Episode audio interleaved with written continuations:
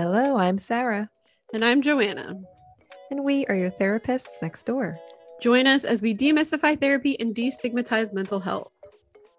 Every episode, we interview a healthcare professional. It's sometimes serious, sometimes sad, most times ridiculous. This week, we welcome Ayana Ali, who works as a licensed clinical social worker and a women's advocate.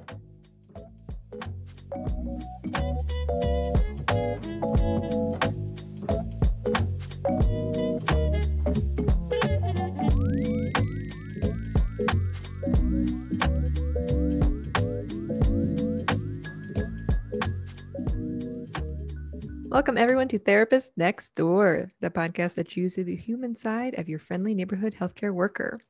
We do this by interviewing someone in a helping profession, asking questions that you want the answers to, and answering questions you didn't know you had. I'm Joanna, a board certified music therapist and a licensed professional counselor in the state of Pennsylvania. I'm a white, straight, cisgendered female, and my pronouns are she, hers, and I recently learned a new instrument. What was your Mm. instrument? It is the um, European dulcimer. I thought gossamer as soon as you said that. It's um, what is what's a dulcimer? It's not a hammer dulcimer. If you've seen a hammer dulcimer, they're like huge, almost pol- poly. I never mind. I'm trying to explain geometry.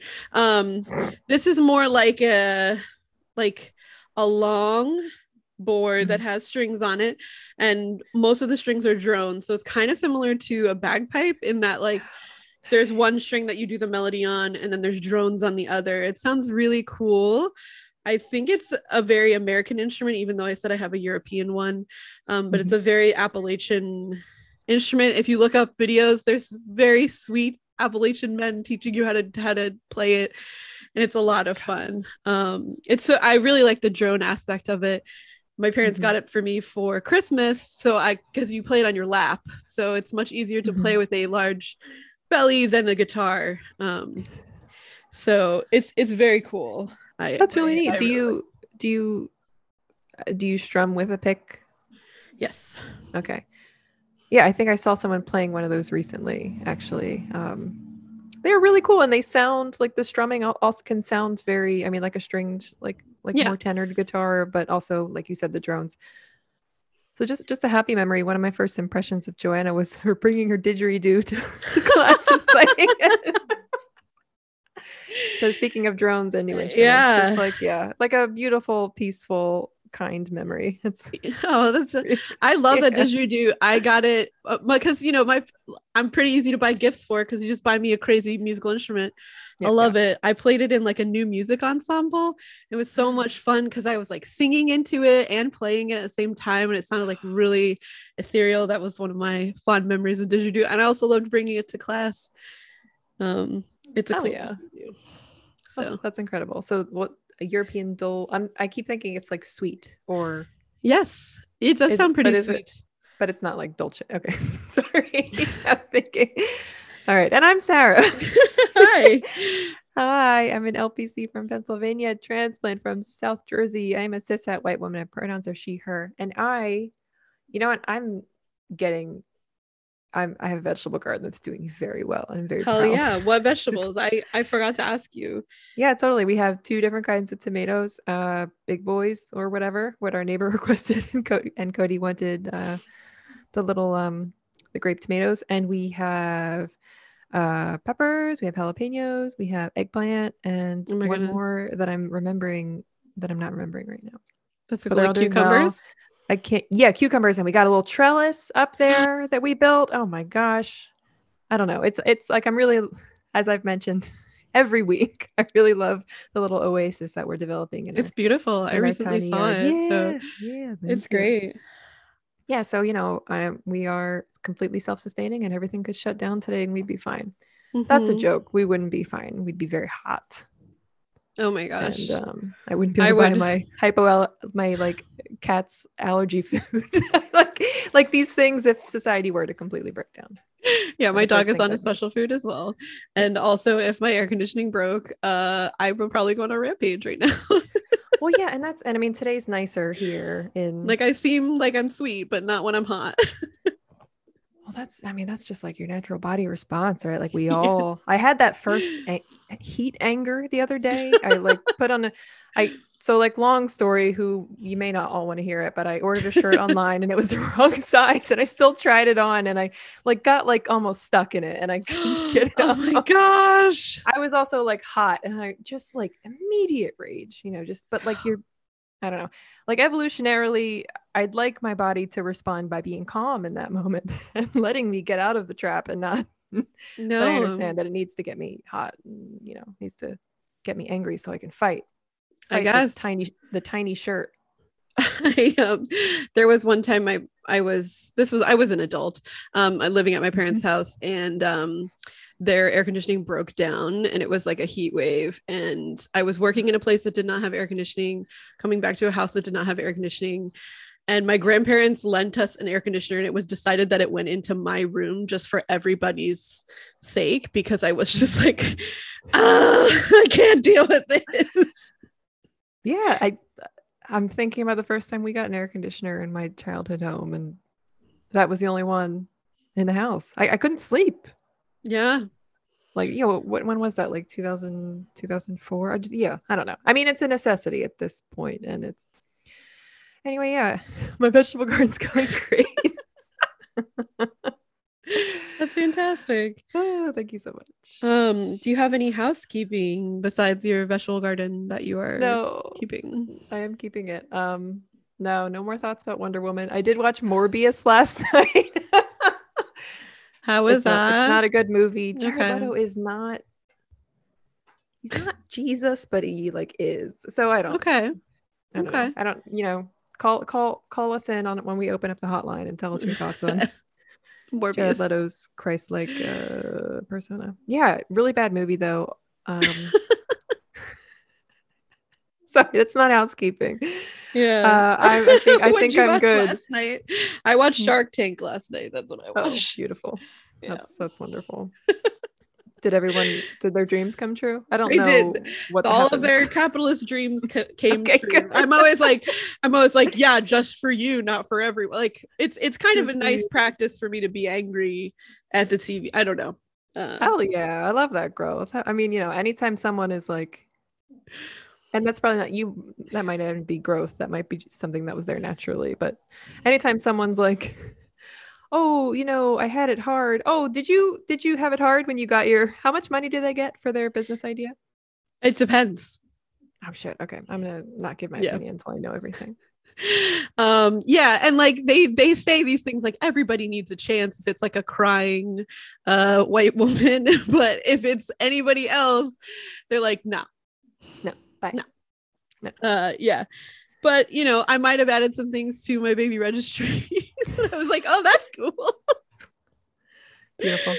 so you Uh, know yeah. Well, we i'm on season five good- of 13 Jesus Christ. We did absorb some good content last night. Uh, we did decide that we're deleting Netflix. Ooh, like a month. Yeah. nice Yeah. I think that's coming for us too. I mean, like we, I use my parents' Netflix, but um, I think it's like not even logged on on one of our TVs. So Yeah, I don't know. you know, Yeah, and their practices are like becoming less and less. yeah, I don't like. I'm feeling more comfortable these days. Like there's more. I don't know. There's like options now, and we're able to like say no to things that we're not really like agreeing with, which is really. Uh, that is like one tiny, tiny aspect that is cool about our current. Yeah. Now we just need a uh, competitor to Verizon and Comcast, and we'll be fine. what? and most other things. All right. Yeah, but no housekeeping for me. I was just about to go on a on a on a on a story about how I've been like blacklisted from Xfinity, but oh, like my phone number. Um. Anyway. solid. Uh yeah, so I don't have any housekeeping. Uh so that's it. But stay tuned after the break for our lesson for today.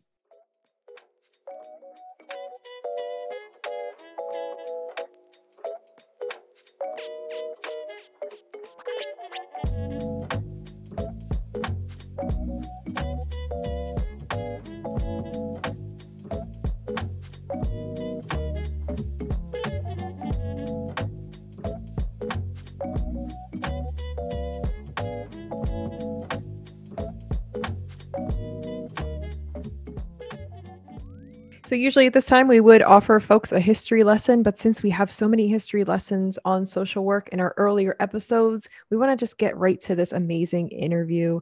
So stay tuned. Feel free to look back at episodes, including uh, episode eight uh, with sickle cell disease. We also have episode one and episode six, I believe, that have a lot of history of social work in there, Joanna. Um, Yeah. So I think I can just check that out.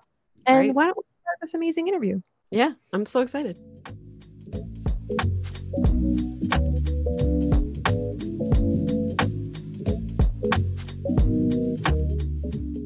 Ayana Ali is a licensed clinical social worker and a coach with 22 years of professional experience. Having worked with a diverse client population and in a variety of settings, she now specializes in the treatment of women living with debilitating anxiety. Ayana also works intensively with women suffering from the trauma experienced as a result of infertility and pregnancy loss. She is committed to providing a safe space for women not only to grow in, but to heal and thrive in as well. Welcome. Sorry. I'll do it better. Welcome, Ayana. Um, we're so glad to have you. I'm glad to be here. Thank you. Can you tell us a little bit about the work that you do? Sure. I am a licensed clinical social worker. So I provide psychotherapeutic services. I'm based in Brooklyn, and my practice centers around women, um, you know, particularly women of color, particularly Black women, but I also, you know, see everyone. But that's really uh, the focus, um, the population that I target in terms of services.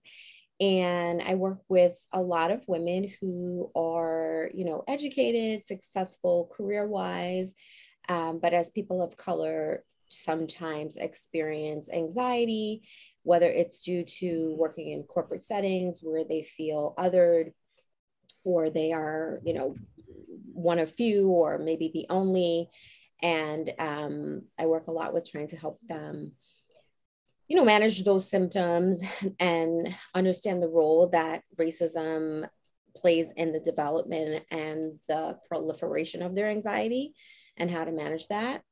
Um, I also have a really niche population that I work with, which are women who are living with uh, pregnancy, loss, and infertility. And um, that is part of my story. And not only do I serve that population of women and, you know, and their partners, but also um, I talk about the racism that's inherent in Black maternal welfare. And um, I work with a lot of people who have vi- been victim of racialized medical mistreatment or racialized medical malpractice. And unfortunately, that's part of my story as well. So um, those are my main two populations that I serve. And those two populations at the heart of my work. That's amazing that you do that work. Yeah. I- I think, unfortunately, um, you know, it is a combination of my professional and personal experience. Yeah. And sometimes that can be great, you know, in your work when you're bringing your own set of experiences into your professional and combining it with your professional knowledge. Sometimes it's not. But in my instance, I, in in my case, I feel like it's really a calling. And uh, I am an anxious person. I think a lot. Um, and I have suffered with both primary and secondary infertility, as well as a number of pregnancy losses. And I have unfortunately had situations in which I felt that I was not heard or mistreated by uh, medical cl- clinicians and clinical staff. And it really shaped my experience as a woman and as a mother. And um, I think that that's just something I feel really passionate about. So, Yeah. all right. I just want to also say that as we're recording this, we're recording this way before it comes out in September. So I am still pregnant. Um, and I'm probably going to speak from my experience and what I've just experienced so far in connecting with other uh, other pregnant people. Um, I just want to say that right off the bat. Um, that what if I'm like, oh well, in my experience, and someone's linked to this, and they're like, what is she talking about? She's pregnant.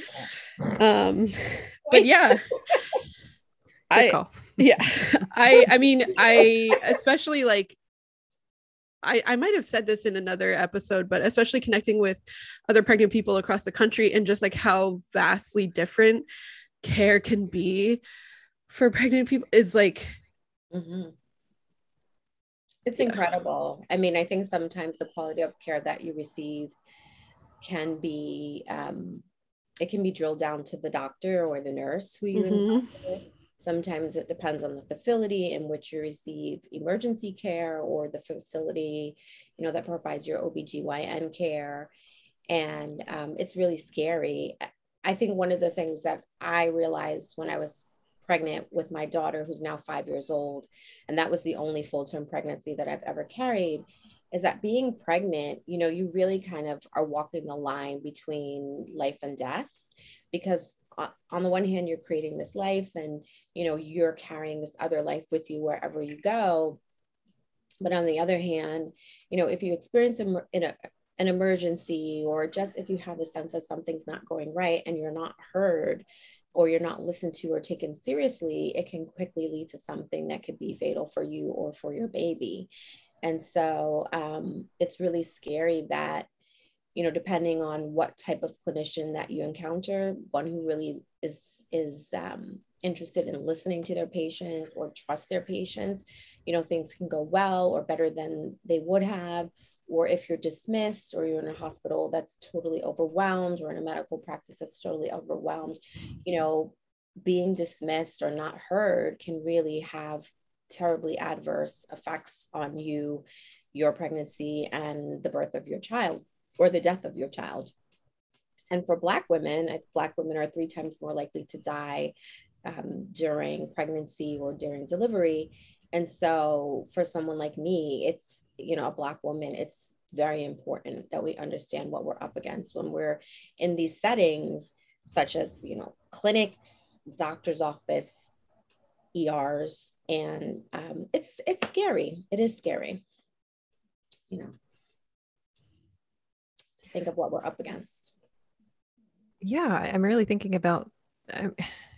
I mean, we talk so much about how like institutional racism for law enforcement and education and in healthcare, but really getting the details of what women of color are having to deal with on top of the sexism for just listening to women that are giving birth or in the process of you know trying to conceive or even you know maintaining pregnancy um, i know there's a lot of conversation now about Black women, especially not being offered pain management medication. Um, could you speak to that a little bit? Mm-hmm.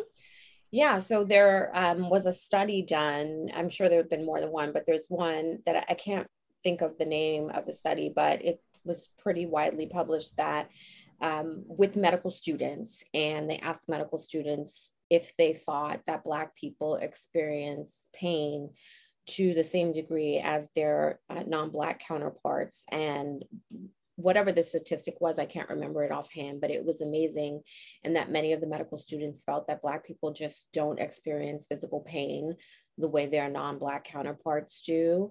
And um, there's also been evidence to find that in terms of prescription you know pain management and prescriptions that are offered or when people are in the er and they come in for something other than you know, pain, but they're experiencing pain as a result of some kind of medical condition that they tend to be prescribed pain management um, services or medication much more um, much less than their non-black counterparts. And there's this idea somehow that black people are like superhuman and you know that we just don't encounter physical pain the way everyone else does and that's not true.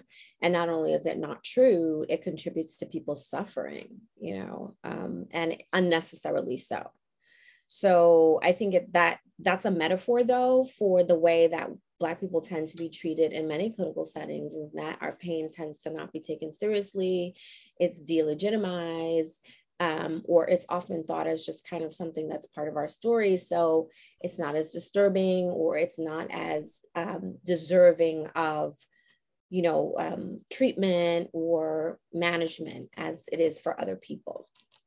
I mean, and I don't know, you know, what your medical, particular medical experiences have been, but I've had some pretty difficult medical experiences in my life where I was in so much pain that I remember thinking like, now I understand why people kill themselves when they're in chronic when they have chronic pain, you know, not because I want to die, but because it's just so unrelenting. Mm-hmm. And um nobody seems to get it. or they're just like, oh, just take this instead of that, you know. Um, or the last time I had surgery, which had nothing to do with pregnancy, I distinctly remember saying to the hospital, the admitting whoever was taking like my information, I have a problem with Percocet. For whatever reason, my body does not deal with it well. It makes me delusional. it makes me hallucinate. Um, and they even gave me like a wristband that said that I was alert. I'm not allergic to it. I just don't do well on it. Mm. Um, but it also causes me a lot of suffering because you know you're hallucinating and you're scared out of your mind. So I had the band that said, "Do not prescribe Percocet." Sure enough, they prescribed me Percocet. I, it was some. It was like a a generic version of Percocet. I had no idea because I was totally out of it. Um, I was overly overly preoccupied with the amount of pain that I was in. And then also saying, well, I can't call and I can't complain because I told them that I don't deal with well with Percocet and they gave me something else, you know, and it took me almost two or three days to realize that this is not, it's not working for me. Not only am I in a, in a lot of pain, but I feel almost like I'm coming out of my skin. And so I had to go back to the ER and I had to sit around after having had major surgery in this like it wasn't even a waiting room. It was just horrible. But I went back to the hospital where I had had the surgery, and finally, someone was like, "Oh, you're prescribed. You were prescribed Percocet. You're not supposed to have that, right?" No. They switched me to another medication, and immediately, like within hours, I was feeling better. But here I was thinking that I was an educated patient coming in saying like this just doesn't work for me please give me something else and no one heard me and then i I would be, I hate to imagine what would have happened if I had had a true allergy to Percocet. You know, if, for me, it just makes me extremely uncomfortable and psychologically unwell or psychiatrically unwell. Um, but imagine if I had had a real allergy to that medication. And even though I had the ban, no one was listening, you know. So imagine that experience when you're trying to give birth or you're carrying a child and you just have a feeling like something's not going right or I just don't feel well or I don't feel my baby moving as much as I should. You know, these are all the kind of things that people wind up in L&D for or in ERs for and often they're just not taken seriously. I I have I had gone through a similar I have narcolepsy and getting diagnosed with that. Mm-hmm was like very traumatizing because the main symptom is exhaustion. Right. Um, so I was just told, oh, it's just this, oh, it's just that, you know, sleep, right? yeah, like, oh, you're depressed. Oh, you're, you know, I go out, I was on Lyme disease medication for a whole summer and wow. I didn't have Lyme disease. Um, Mm-hmm. and it's but it, that like in the back of my mind when i'm considering going to l&d is like oh well maybe i'm just you know i'm just like making this up and and that's what's really scary about this is that it just gets ingrained in you in that like what even even though the doctors there are like it's so good you came in all of this stuff. My husband's like it's so good you call. I'm still like i don't know if i should. Mm-hmm. i don't know. You know and i went in because my blood pressure was like extremely high. Um turns out my blood pressure machine is not accurate I I luckily brought it to the hospital with me, and my blood pressure was still high, but it wasn't like you're going to die high, which what it was, what it what it had said. But um, you know, even then I was on the phone trying to like talk to this doctor, like I don't know, maybe it's the machine, and she was like, "No, you need to come in right now," you know, and like because I was like, I feel fine, I don't feel like this is an emergency, and they're like, "No, come in."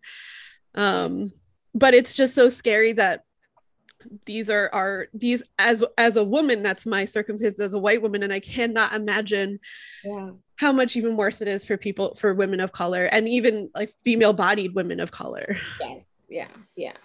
Um i mean i think i'm very open about my own story which is that you know the very first time i was pregnant i had an ectopic pregnancy. Well yeah actually it was referred to as a pregnancy of unknown location because they weren't exactly sure you know where the fertilized egg had landed but they knew for sure it wasn't in the uterus and so I was prescribed a medication called methotrexate, which is designed to stop cell growth. And the idea is like wherever this you know fertilized egg landed it won't continue to grow because depending on where it has landed you know it could cause bodily harm Yeah. So I took the medication, and my doctor, my actual, I was being followed by a reproductive endocrinologist at that time. Um, you know, he gave me like a sheet of paper. There's like an this the practice. I don't know if all practices do this, but his particular practice, they had created kind of like a cheat sheet for everyone who had been diagnosed with either an ectopic pregnancy or a pregnancy of unlocation. He's like, if you ever wind up in the ER, he's like, you need to present this to the emergency room people so they can understand you know what you've gone through so far and kind of you know have some clues because unfortunately ectopic pregnancies are um, often misdiagnosed and often poorly treated and many w- women wind up dying you know Yeah. because the hospital or the doctor's office just don't really have a clue as to what's going on so um unfortunately for me i had i had been treated with methotrexate twice because the first time they gave it to me, my pregnancy numbers were going down, but they weren't going down, you know, enough. So I had a second round, and then I was being monitored very closely by the doctor's office. So in the beginning, I think it was coming every two to three days. They were taking my blood, they were measur- measuring my HCG levels, and it was going down. And then as time went on, you know, the appointments became farther in between. Um, but for whatever reason, at my tube still burst. So the doctor said that he felt like what happened was that the methotrexate actually did what it was supposed to do and that it it shrunk the fertilized egg and it seems to have it never passed through the fallopian tube, right? So then when it got smaller, it actually went through the fallopian tube and kind of got stuck. So I I guess was in a lot of denial because I had taken this medication twice and I was like, oh, that was four weeks ago and my numbers were coming down. My my numbers were pretty low. And the doctor was like, you know, I think we're almost out of the woods. But I went to dinner with a friend and I started feeling sick. Actually, I had gone to lunch first and I had gone to like a buffet lunch and I started having pain in my stomach and I was like, oh, you probably got food poisoning. And I was like scolding myself for having gone to that, that place for lunch. Um, and then I started to feel better and I had a dinner planned with a friend and I went and I was just like, okay, I'm feeling a lot better. But while I was at dinner, like two or three times, I had to get up and go to the bathroom because I just wasn't feeling well and I was sweating and I, just like, you know, not well medically. And at one point, I said to her, you know what? I can't finish dinner. I really think I have like a bad case of food poisoning. I'm just going to go to the nearest ER. And the nearest ER was a horrible, horrible hospital. and I was like, okay, th- this is how in denial I was. I was like, I, I drove myself, you know, I Oh my gosh. Right. I went past that hospital and I was like, no, the next hospital is like maybe two miles down the road. I'll just go to that one, you know. So I, here I am driving myself, going, yeah, it's just food poisoning, you know.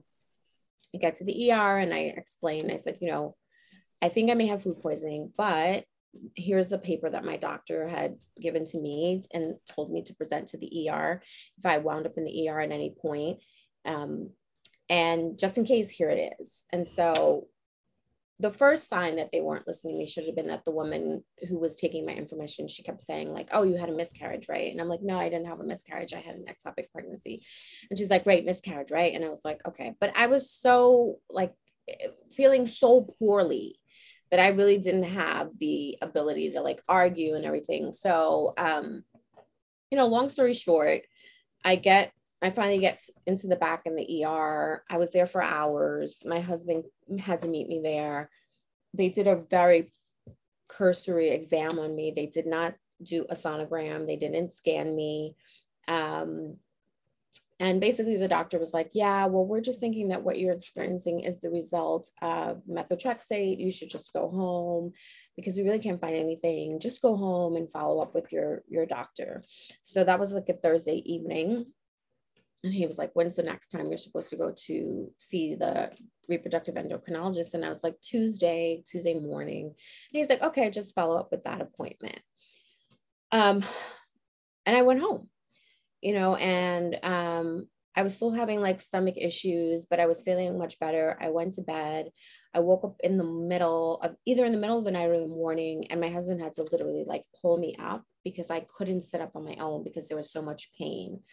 And um, I think on some level, I I realized maybe this has to do with the ectopic pregnancy, but I really didn't want to believe it, given all that I had gone through with like the two rounds of the methotrexate and the fact that I had just been in the ER the night before. And um, I was like, let me call the doctor though. So I called the doctor. I spoke to my nurse, and she was like, come in. She's like, it sounds like maybe like gall your gallbladder. She's like, but of course, come in. Um, and so I drove myself to the doctor downtown. I picked my mom up on the way though, right?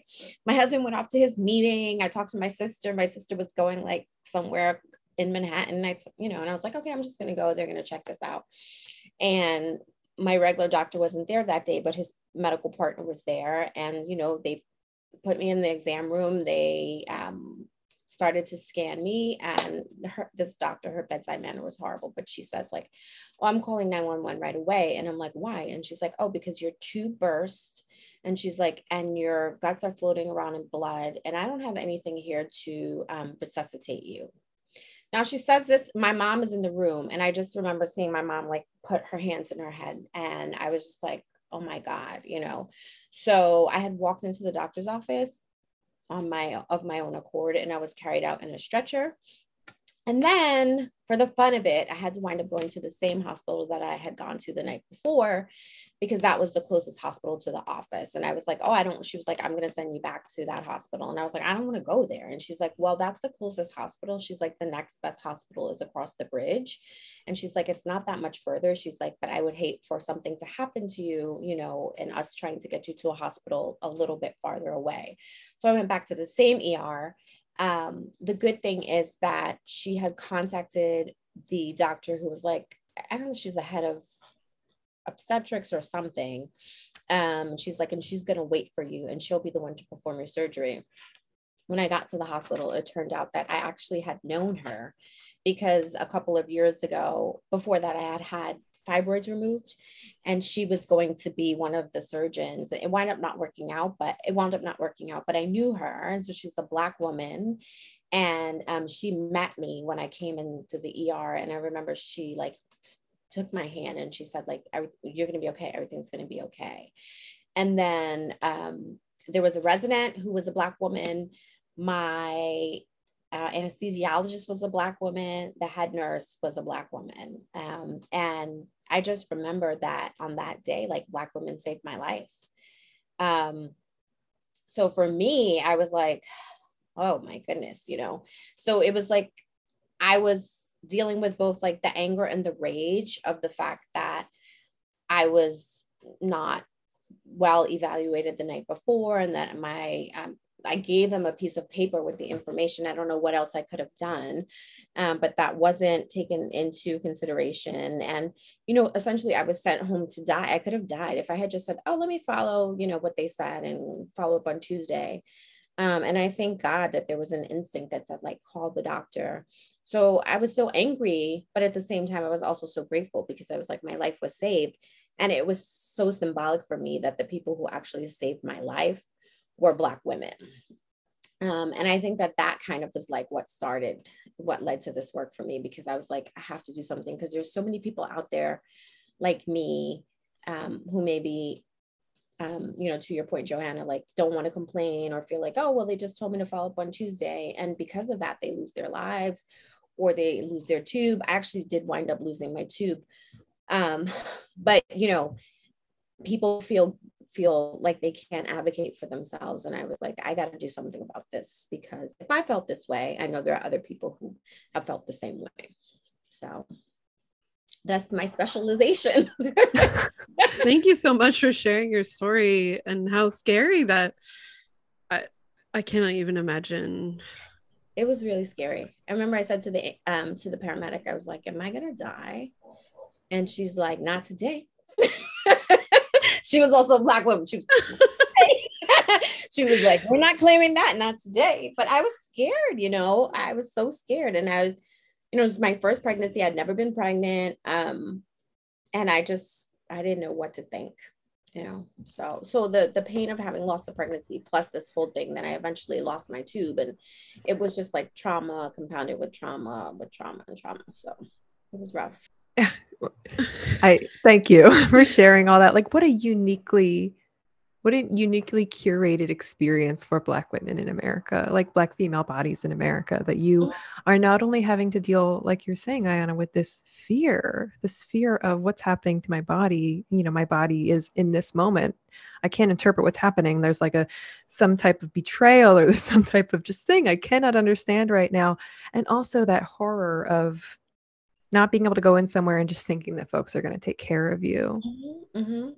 And Um, yeah, and it's important the word that you chose, curated. I mean, so like when Mm. we think of the word curated, we think of, you know, like an art exhibit or something, and we're like, you know, everything is carefully picked and chosen. Um, but sometimes it does feel like our experiences, our medical experiences are curated in the sense that we just systematically time and time again run run up against all of these obstacles. And even though there's so much information that's available to us about um, you know the disparities that exist for black women and people of color in general with all kinds of you know medical illnesses um, it still feels almost calculated and almost kind of carefully crafted to um, you know for us to not receive the kind of care that we deserve Hey everyone, Sarah and I are trying something a little different, and we're going to start cutting our interviews in half. So, this is the end of part one. Uh, if you would like to listen to the interviews as a whole, you can subscribe to our Patreon and get it all at once. You'll get part one and two together. As always, please check us out on Instagram at TNDPod, on Twitter at TNDPod1. One is in the number one, or visit our website at tndpodcast.com. And that Patreon is patreon.com slash tndpodcast. Thanks for listening.